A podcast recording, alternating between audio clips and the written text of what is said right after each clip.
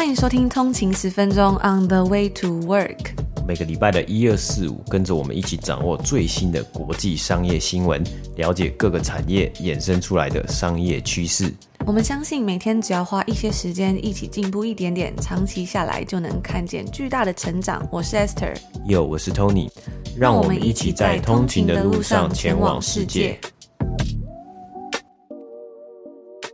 大家早安，欢迎回来通勤十分钟。那今天呢，又是一个全新的星期一，距离二零二三年呢，也只剩下不到七个礼拜了，也就是四十八天。然后呢，也等于一千一百五十二个小时。你还有什么事情想要在今年结束以前完成的吗？嗯，那今天的一开始呢，节目的开头呢，想跟大家分享一句还蛮不错的话。那它是《原子习惯》的作者 James Clear 所写的。那它的原文呢是这样子，他是写说。One of the simplest way to win is to always connect the small things you do to the larger thing you hope to accomplish. Five minutes can be spent working on something trivial or working on something life-changing.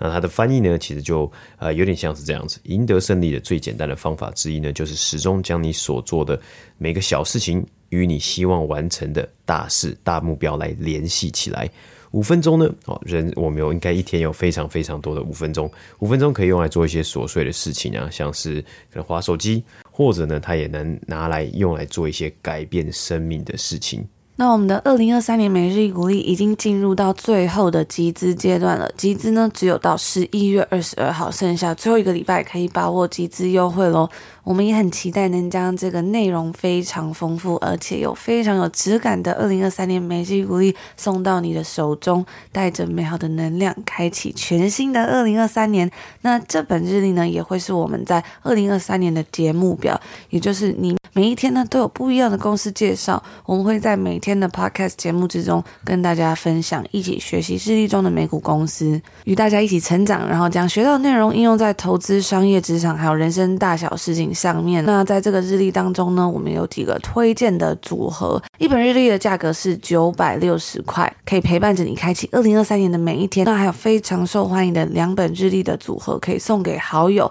当做是二零二三年的最佳学习礼物，让你。的每一天都值得收藏，而四本日历的组合呢，就是可以跟朋友一起小团购，省运费，享受最优惠的价格。除了价格比较便宜之外，四本日历以上呢都是不用运费的。那一本日历跟两本日历的价格呢都是八十块，所以如果你买两本的话，就可以呃分摊这个费用，也算是蛮划算的。所以大家可以赶快到挖贝上面做选购，我们也会把链接呢放在我们的 show notes，就是节目往下滑就可以看到喽。那今天还是北美时间的礼拜天嘛，十一月十三号。那我们先稍微看一下上周呢，哇，上周一周真的是发生了非常多的事情，而且都是很重磅的消息啊。上周其中一个最重磅的消息之一呢，就是美国公布了美国在十月的消费者物价指数 （Consumer Price Index）。或是简称 CPI 啊，终于显现出了降温的趋势啊。那新闻呢一出啊，道琼工业指数啊，还有呃三大指数基本上都是狂飙，也都创下了自从二零二零年以来最好的表现呢、啊。而北美时间上周四的时候呢，美国劳工部就更新了一个最新的十月的 CPI，那降低到了七点七个百分比啊，也是自从今年一月以来最低的年增啊，一个年度涨幅，与九月份增长了八点二 percent 啊，或是呢六月啊，是算是最高最高突破这个 CPI 突破九 percent 来说，相对来说呢是有所放缓啊，也低于了经济学家先前的预期。那扣除掉了波动比较大的食物以及能源价格呢，十月的核心物价指数，也就是 Core CPI 呢，则是六点三个百分比。比起上一个月，就是九月的核心物价指数六点六个百分比呢，也是算是有降低的。那我们也看到数据上显示啊，上个月的六点六个百分比 Core CPI 呢，也算是应该是将近四十年以来的最高的一次了，最最高的一个月了。那所以种种的迹象呢，都似乎让投资人松了一口气啊。毕竟这样子的表现呢，会连带的来去影响到美国联储会在今年最后一次的呃会议啊，还有升息的决定之中呢，可能会如期或是呢，会把这个升息的幅度调降到升息两码，也就是零点五个百分比啊。那今年至今呢，我们也看到，从今年一月开始不断以来，哇，这个 CPI 都屡屡的创下新高或是突破纪录啊。那联储会呢，也是加紧脚步，上紧发条，疯狂的呃，不断的升息啊。今年就升了四次，就有四次的升息呢是升零点七五 percent 啊。所以很多的投资人呢。整体的市场啊，大家都希望可以再呃放缓一点点呢、那能不能会不会到最后会不会呃十二月会不会呃升只有升零点五 percent 呢？那呃也还不好说，所以也要密切的来关注啊。那也有基金经理人也是提到说，哇，现在虽然大家松一口气，但是未来还有很长一段路要走。包括今年结束之后，二零二三年呢，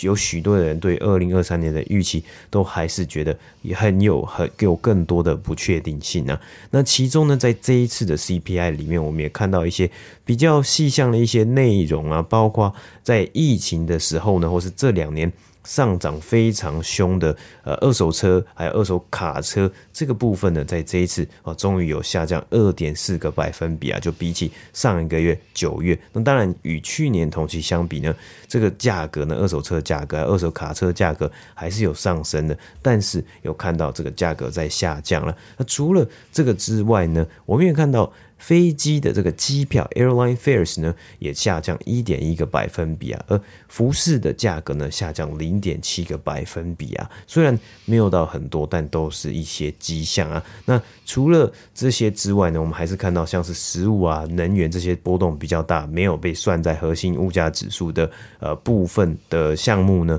他们还是比起去年同期，还有跟前几个月呢，都是持续在上涨。那我们也看到，我们也知道。今年这些呃，这是包括能源的价格，这波动真的是非常非常的大，所以也会造成诶，会对未来呢有一个呃，算是未知数或是呃影响的一个因子的。而因为上周有这个 CPI 的公布嘛，那上周我们也看到美股三大指数的表现呢。上周单周标普五百指数上涨五点九个百分比，道琼工业指数呢上涨四点一个百分比。科技股为主的纳斯达克指数呢，今年当然下降也蛮，跌幅是蛮大，所以上周呢反弹力道也是很足够啊。纳斯达克指数上周单周上涨八点一个百分比啊。那我们也看到上周四的时候呢。当天呢，道琼工业指数大涨超过一千两百点，那标普五百指数上周单天上涨五点五个百分比，纳斯克指数呢上周是单天上涨七点四个百分比啊，那都创下了自从二零二零年以来呢最佳的单日表现。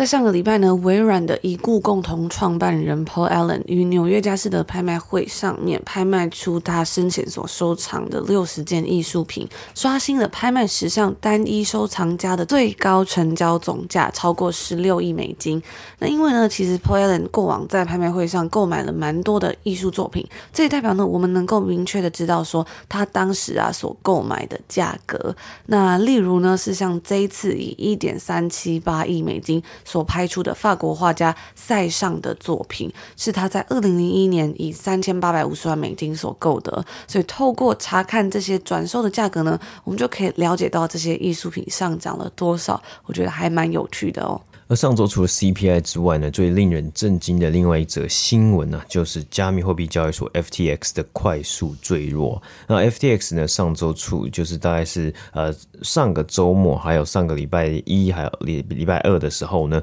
呃遭到投资人大量的挤兑嘛，使得该公司的资金流动性受到了严重的影响。那因为有这个挤兑的状况，所以 FTX 当时就赶快立即的停止投资人从该交易所提领资产嘛。那后来呢？Binance 啊，另外一间非常非常大的加密货币交易所呢，Binance 更是宣布要出手，要买下 FTX 嘛。然而在经过调查之后呢，Binance 发现 FTX 所面对的债务以及资金缺口太庞大了。如果 Binance 要出手的话，根本可能搞不好也会把他们自己呢，或许会把他们自己也拖下去，也拖入这个呃无底洞啊。所以他们也表示说，我我我不收购了，我要收手。脱离这个收购案啊。因此啊，在北美时间上周五呢，FTX 马上宣布要申请破产保护啊。那创办人以及 CEO 呢，Sam Bankman-Fried SBF 呢也将会离开公司。那这也算是啊，加密货币领域目前最大的一个破产事件了。所以上周关于 FTX 的新闻呢，是每一天都有最新的更新，而且是蛮大的一个更新啊。那